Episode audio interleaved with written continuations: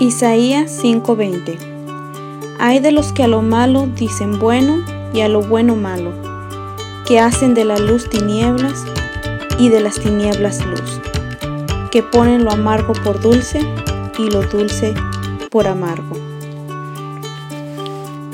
Las personas que viven sin el conocimiento de Dios viven de la manera que a ellos les parece bien. A lo bueno le dicen malo y lo rechazan, y a lo malo le dicen bueno y lo siguen.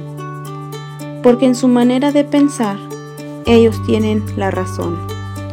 Pero muchas veces también solamente se dejan llevar por lo que al mundo le parece normal o por lo que está de moda.